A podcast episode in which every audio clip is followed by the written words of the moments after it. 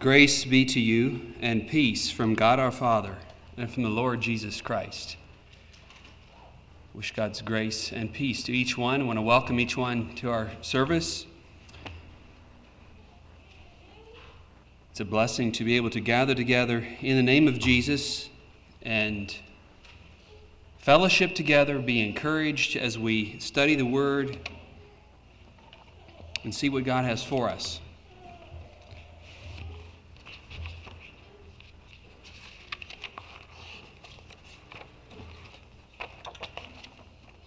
We just sang a song, and we asked God to permit us to linger at His feet. I don't think it's just a matter of God permitting us to linger. He invites us. He calls us. And so often, I find myself too busy to linger. It's not that God doesn't want me to, it's that I don't avail myself of His invitation.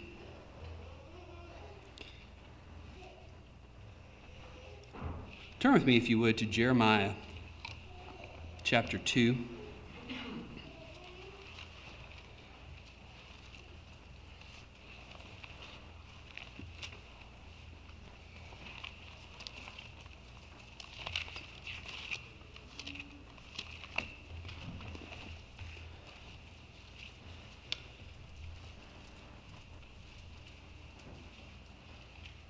As I pondered what to share this morning, I was reading the book of Jeremiah, and a number of things stuck out to me, combined with circumstances. The idea of water. That's on my mind recently.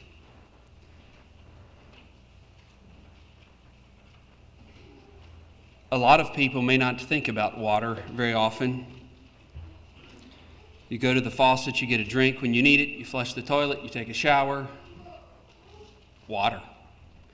It's just part of life.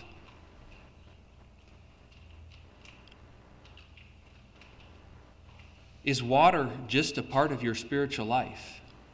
Do you take it for granted? Let's read here. Jeremiah 2, verses 1 to 13. Moreover, the word of the Lord came to me, saying, Go and cry in the ears of Jerusalem, saying, Thus saith the Lord, I remember thee, the kindness of thy youth, the love of thine espousals, when thou wentest after me in the wilderness, in a land that was not sown. Israel was holiness unto the Lord, and the firstfruits of his increase. All that devour him shall offend. Evil shall come upon them, saith the Lord.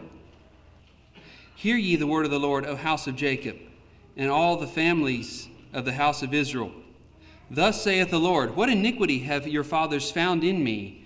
They have gone far from me, and have walked after vanity, and are become vain.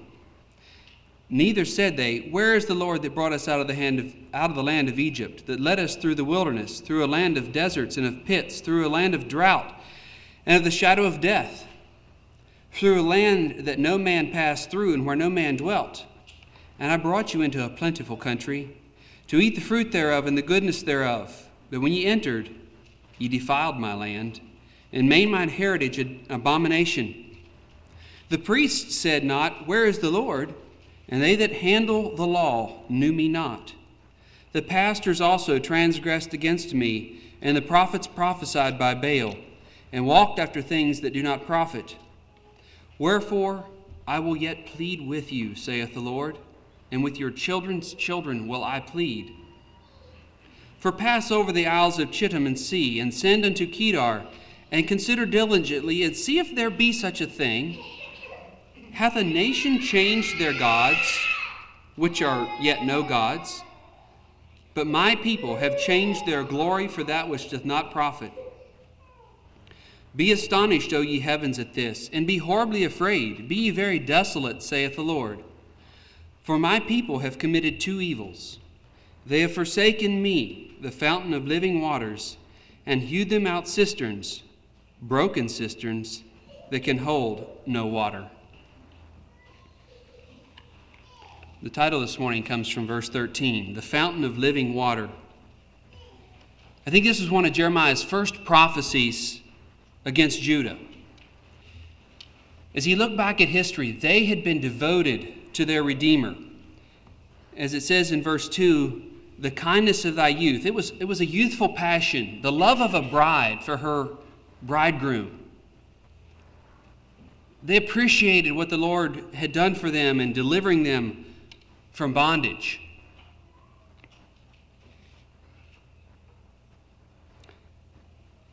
They were special to God. And anyone that afflicted them, God was ready to judge. And did. God protected them and provided for them. And then God asked the question through the prophet, what did I do wrong? Have I failed you?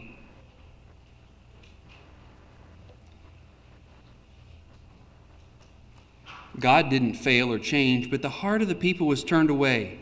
They forgot God and they ceased to seek after him.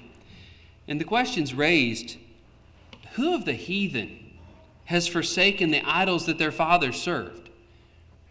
The heathen are even they follow, they worship the same gods, which are not even gods, that their fathers did. And he points out two different types of people, the civilized regions of the north and the barbarous tribes of the south at the time. Neither of them forsook the gods, the idols of their father, but here Judah had exchanged the glory of the living God for vanity. Later, in verses 31 and 32, he says this, O generation, see ye the word of the Lord.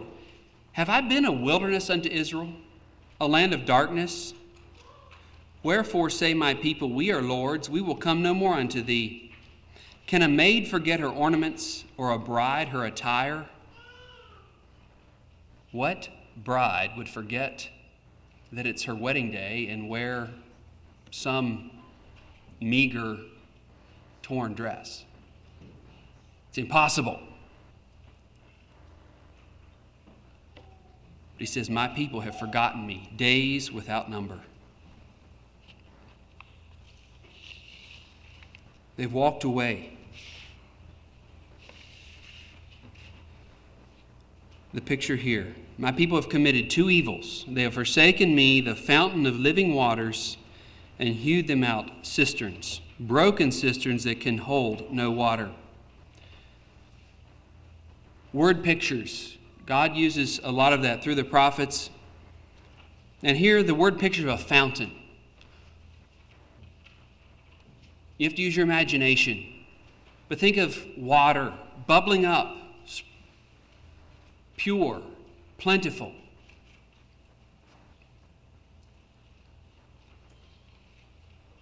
It was despicable enough for these people to abandon a fountain of water, but then to try to make your own water supply. I don't know much about cisterns, and I think they were and are not such a bad idea for containing water, for use at a later time. But I have seen the inside of a cistern or two. And the water is stagnant. It's still. I looked in one the other week, and you think of water, you don't think of the surface of water much, but there were little trails on the surface of the water. There were creatures living in it. Not only that, there was a broken pipe and it was draining out. And it was causing a problem.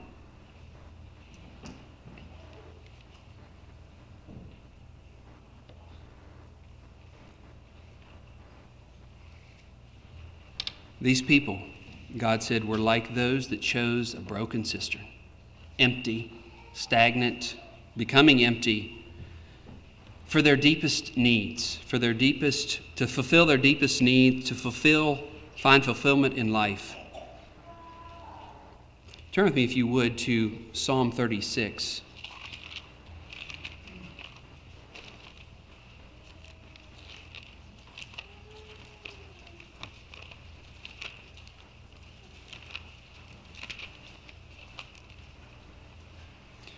going to just be reading verses 5 through 10.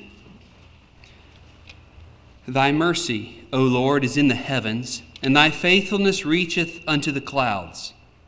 Thy righteousness is like the great mountains. Thy judgments are a great deep, like a deep ocean. O Lord, thou preservest man and beast. How excellent is thy loving kindness, O God.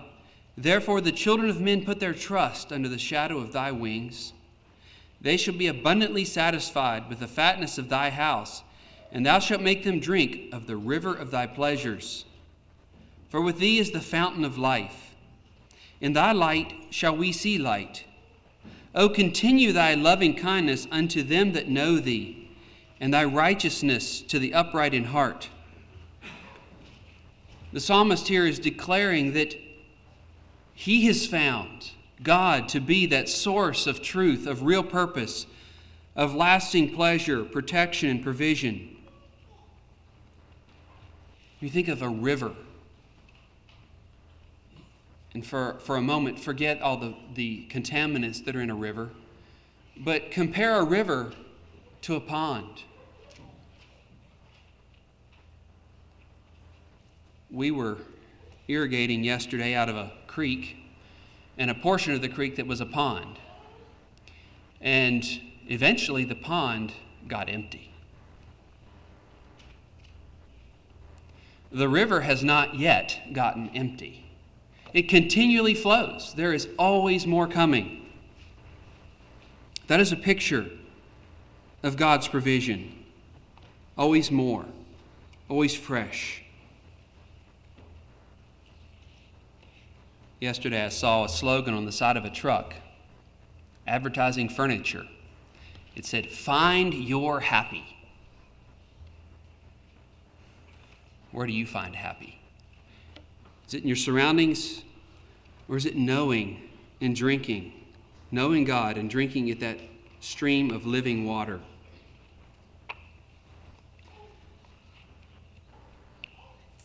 But in this verse, these verses also, what stuck out to me was them that know thee.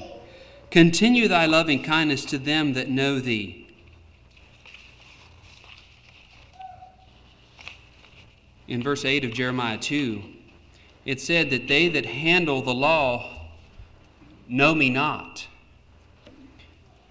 And here, God's promise of continued care is to them that know thee.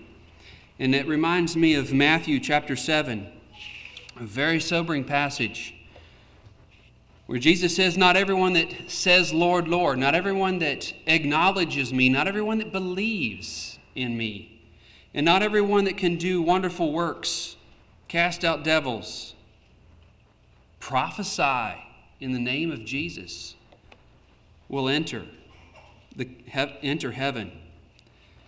But those who are known of God and who know God. What does it mean to know God? What does it mean to drink of this fountain of living water?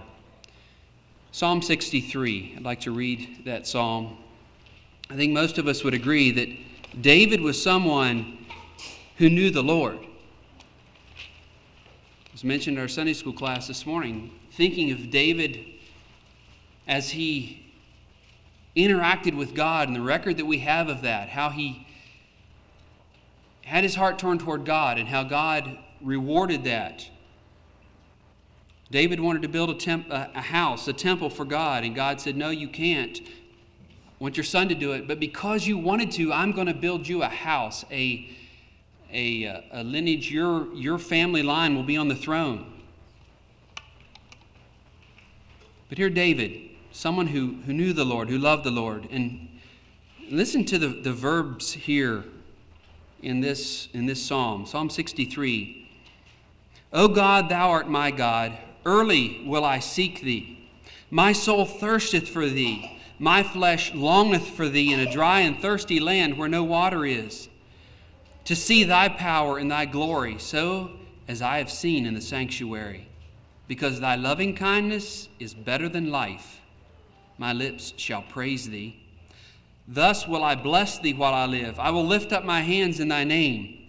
My soul shall be satisfied as with marrow and fatness, and my mouth shall praise thee with joyful lips.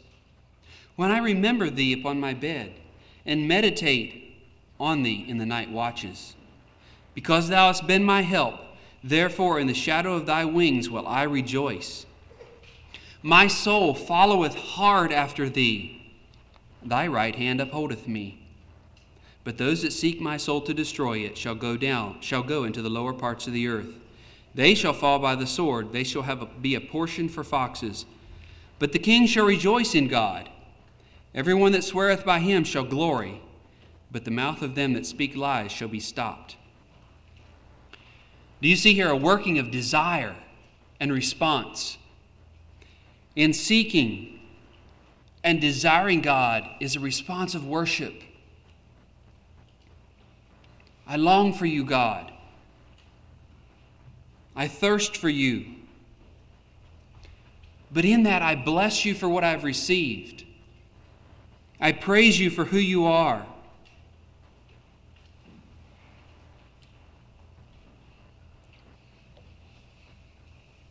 I think the two go hand in hand. If we truly see God for who He is and what provisions He offers, we will desire more of that. We will desire to know Him more. I understand that the brilliant scientist Sir Isaac Newton said that he could take his telescope and look millions and millions of miles into space. And then he added, "But when I lay it aside, I go into my room and shut the door and get down on my knees in earnest prayer. I see more of heaven and feel closer to the Lord than if I were assisted by all the telescopes on earth."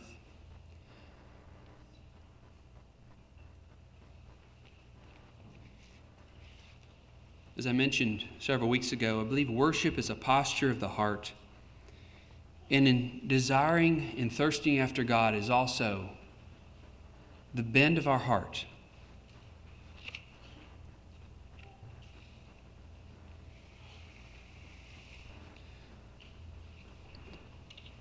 I'd now like to go to Jeremiah chapter 17.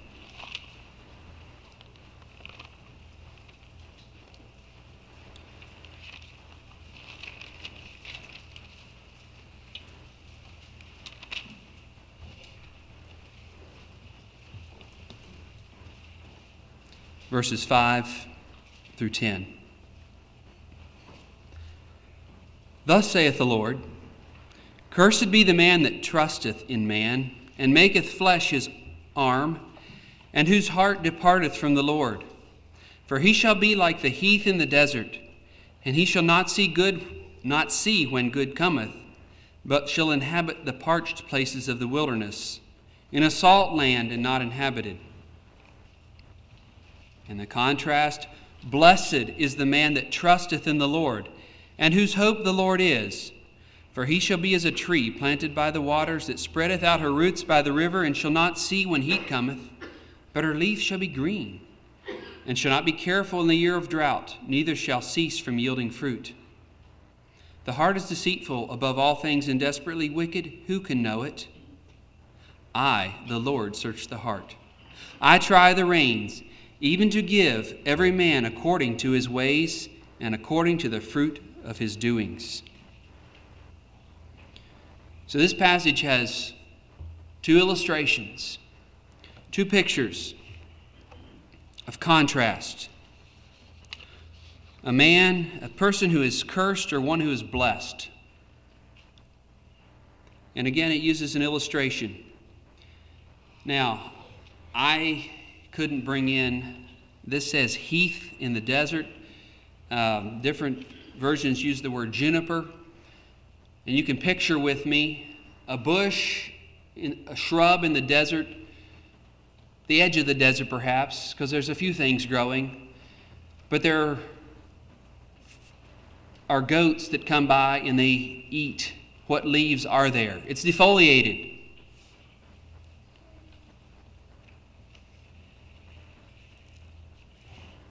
And against that is the picture of a big tree that is beside a body of water. tall, stable, green, bearing fruit, providing for those around. And I couldn't bring either of those in here this morning, but I have two things here. Two stalks of corn, and I think this illustration may have been used here several years ago by someone else, but you can be refreshed in that. These two stalks of corn were literally closer together than I had them up here.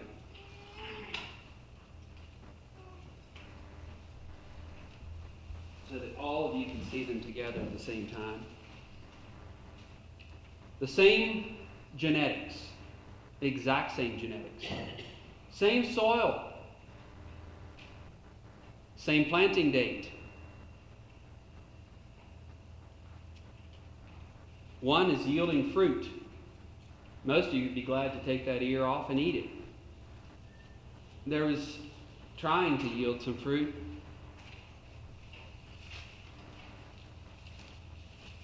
What was the one difference?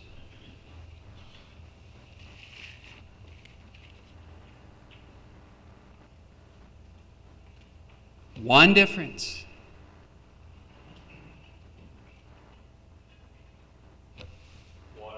Water. Now, these stalks did not have a choice in what water and how much water they got.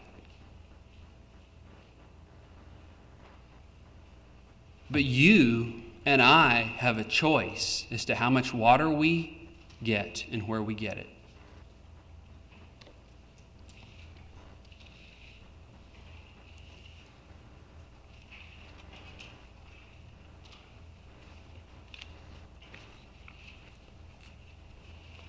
This first man, someone that is trusting in himself, making flesh his arm, or that self-righteous, self-sufficient, I've got things together, I'm going to provide for myself, I don't need God. I've sinned against who?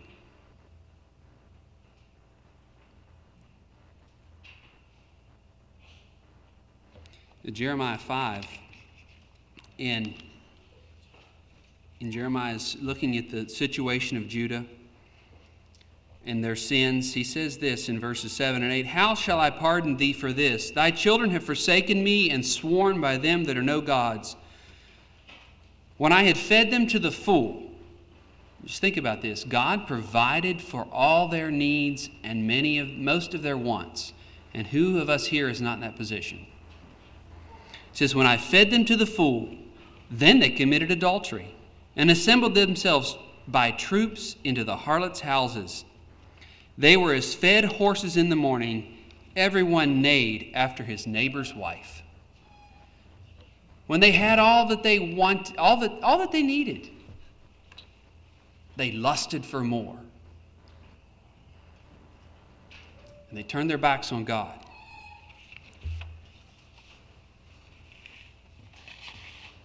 In Ezekiel chapter 16, verses 49 and 50, the prophet says this, "Behold, this was the iniquity of thy sister Sodom. Pride, fullness of bread, and abundance of idleness was in her and in her daughters. Neither did she strengthen the hand of the poor and needy. They were haughty and committed abomination before me. Therefore I took them away as I saw good." Position of the heart of I don't need God. And you know, it can come subtly because we can be growing, we can be drinking, and we see how good we're doing. We're at peace. We're at peace with ourselves. We're at peace with life. We're content, which is a good thing, but we're comfortable. And we don't take the time to go to the river.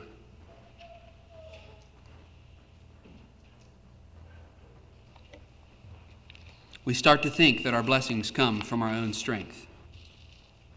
The contrast here is that of a fruitful tree, unaffected by drought, stable, content, fruitful, and a blessing.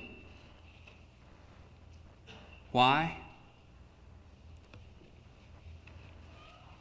Because that individual seeks to honor the Lord and trusts in Him for having needs met, seeks the direction of the Lord, desires to live that righteous, holy life, whatever is pleasing to the Lord, even if it's uncomfortable, even if it requires giving things up.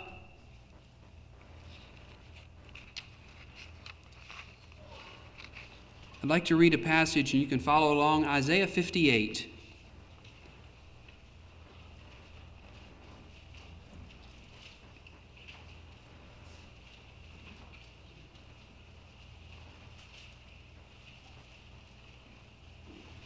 Verses 6 through 14. God is speaking through Isaiah, and he says here, the context is that of fasting and afflicting themselves. But he says, "Is not this the fast that I have chosen, to loose the bands of wickedness, to undo the heavy burdens, and to let the oppressed go free, and that ye break every yoke? Is it not to deal thy bread to the hungry, and that thou might bring the poor that are cast out to thy house? When thou seest the naked, that thou cover him, and that thou hide not thyself from thine own flesh? Then shall thy light break forth as the morning, and thine health shall spring forth speedily, and thy righteousness shall go before thee, and the glory of the Lord shall be thy reward. Then shalt thou call, and the Lord shall answer.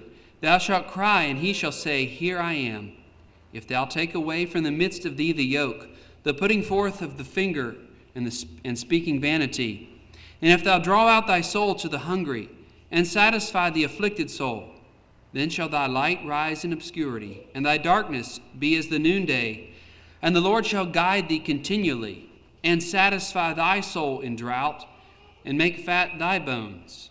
And thou shalt be like a watered garden, and like a spring of water, whose waters fail not. And they that shall be of thee shall build the old waste places. Thou shalt raise up the foundations of many generations, and thou shalt be called the repairer of the breach, the restorer of paths to dwell in. If thou turn away thy foot from the Sabbath, from doing thy pleasure on my holy day, and call the Sabbath a delight, the holy of the Lord, honorable, and shalt honor him, not doing thine own ways, nor finding thine own pleasure, nor speaking thine own words. Then shalt thou delight thyself in the Lord, and I will cause thee to ride upon the high places of the earth, and to feed thee with the heritage of Jacob thy father. For the mouth of the Lord hath spoken it." Does that sound like someone that is self-sufficient, self-righteous, and proud?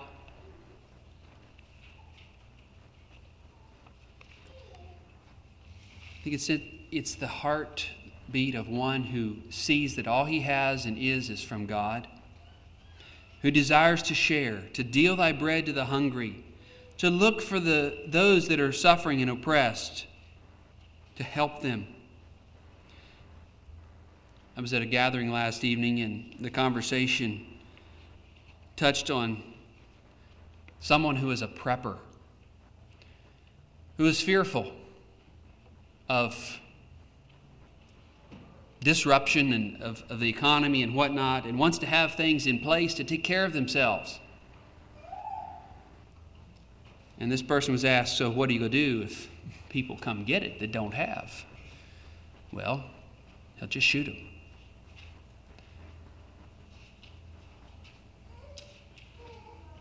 That's not the picture. This is the opposite. This is a heart of generosity, seeking to please the Lord and be a blessing to others.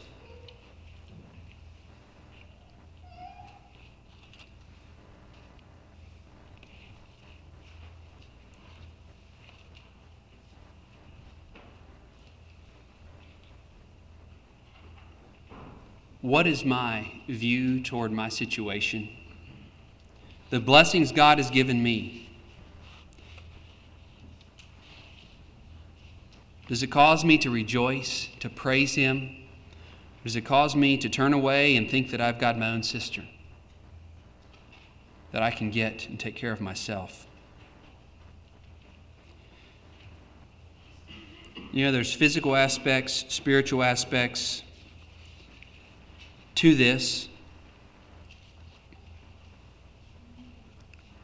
I'd like to look at some of the words of Jesus. As we think of the spiritual aspect, we all need water. We all need the water of life. We all need a relationship with God. And Jesus said in John 4, verses 13 and 14, Jesus answered and said unto her, Whosoever drinketh of this water shall thirst again, but whosoever drinketh of the water that I shall give him shall never thirst. But the water that I shall give him shall be in him a well of water, springing up into everlasting life.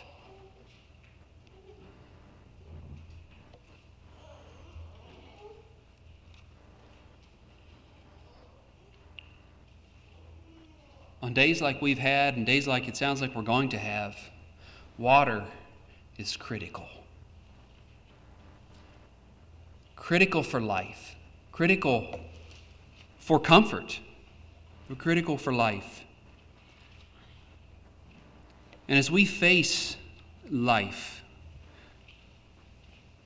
drinking of Christ is critical for life. And not only do we have the water, it springs up. A well of water is the promise. It can spring up. It will sustain us into eternity. And as Jesus said in John 7, 37 through 39, in the last day, the great day of the feast, Jesus stood and cried, saying, If any man thirst, let him come unto me and drink. He that believeth on me, as the Scripture hath said, out of his belly shall flow rivers of living water. But this spake he of the Spirit, which they that believed on him should receive, for the Holy Ghost was not yet given, because Jesus was not yet glorified. But we are to have the Holy Ghost signified here, or demonstrated as water, flowing out and being a blessing to those around us. The invitation is to come and to drink. In Revelation 21, verses 6 to 8, And he said unto me, It is done. I am Alpha and Omega, the beginning and the end. I will give unto him that is athirst of the fountain of the water of life freely. He that overcometh shall inherit all things, and I will be his God, and he shall be my son. But the fearful, the unbelieving, the abominable, and murderers, and whoremongers, and sorcerers, and idolaters, and all liars shall have their part in the lake which burneth with fire and brimstone, which is the second death. The choice is before each one of us. Cool, refreshing water of life, or the scorching heat and torment of the lake of fire. It's one or the other. And as I said, this corn plants could not choose, but we each have a choice of where we are going, what we take in. Revelation 22:17. The Spirit and bride say, Come, and let him that heareth say, Come, and let him that is athirst come, and whosoever will, let him take of the water of life freely.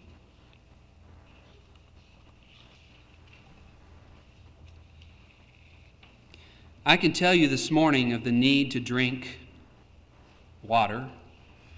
I can tell you the need to drink the living water, to accept Christ as your all in all.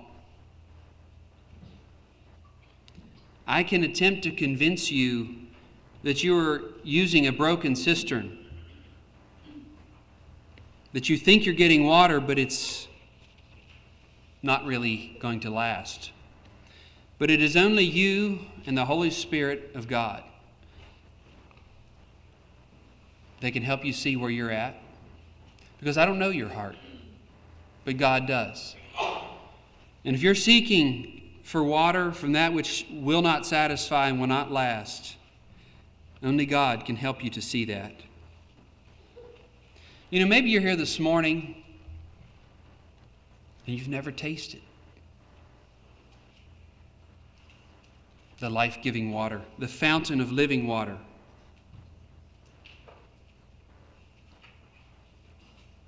And the invitation is here to come to that fountain, to be washed, to be cleansed, and to be refreshed.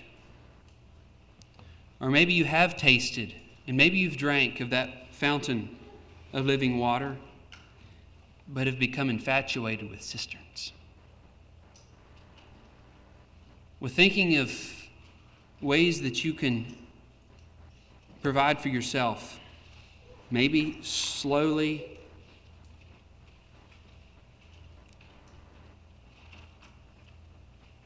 you've been allured to other things. The promise or the allure of different tasting water has actually brought a drought to your soul.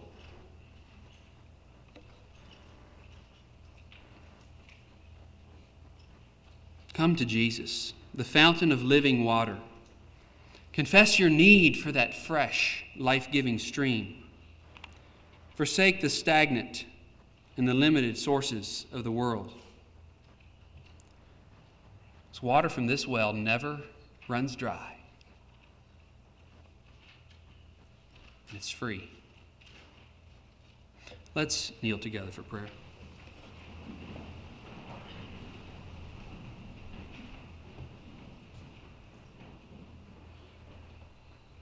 Father, I thank you this morning for being a sovereign God.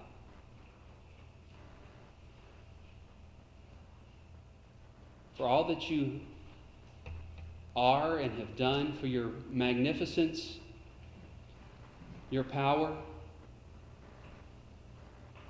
Father, I thank you for the truth. Thank you for Jesus.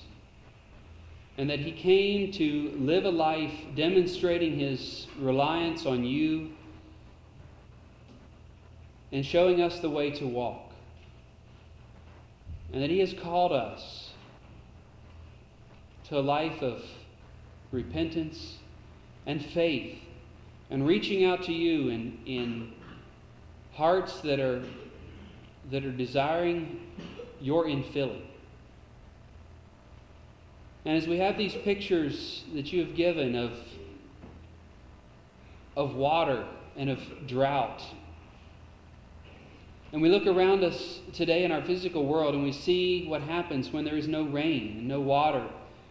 Father, help us to equate this natural reality to our spiritual reality. And to see that if we turn from you and from the provisions of water in Christ and a daily walk in worship and desire to know you and to please you, that unless we drink, we will be stunted, we will be cursed, we will be lost. And Father, help us to desire, to thirst, as David did, to thirst after you, to seek you, and to make a commitment in our hearts to put you above all other things. That we can be fruitful, we can be a blessing in your kingdom, a blessing to those we meet. And thank you for the joy and the peace that comes as we surrender to you. Father, would you take these words, would you take these scriptures and implant them in our hearts, and by your Spirit, would it bear fruit in our lives for your glory? In the coming days and weeks as you tarry, may we desire to be fruitful for you. We ask it in Jesus' name.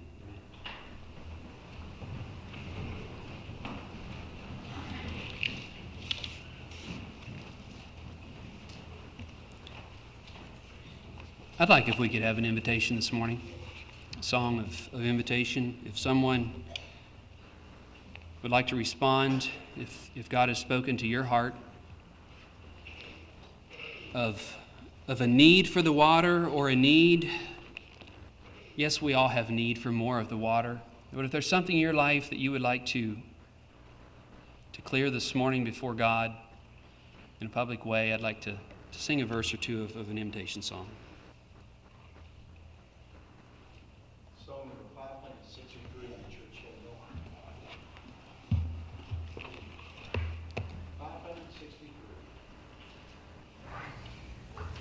God has spoken to you.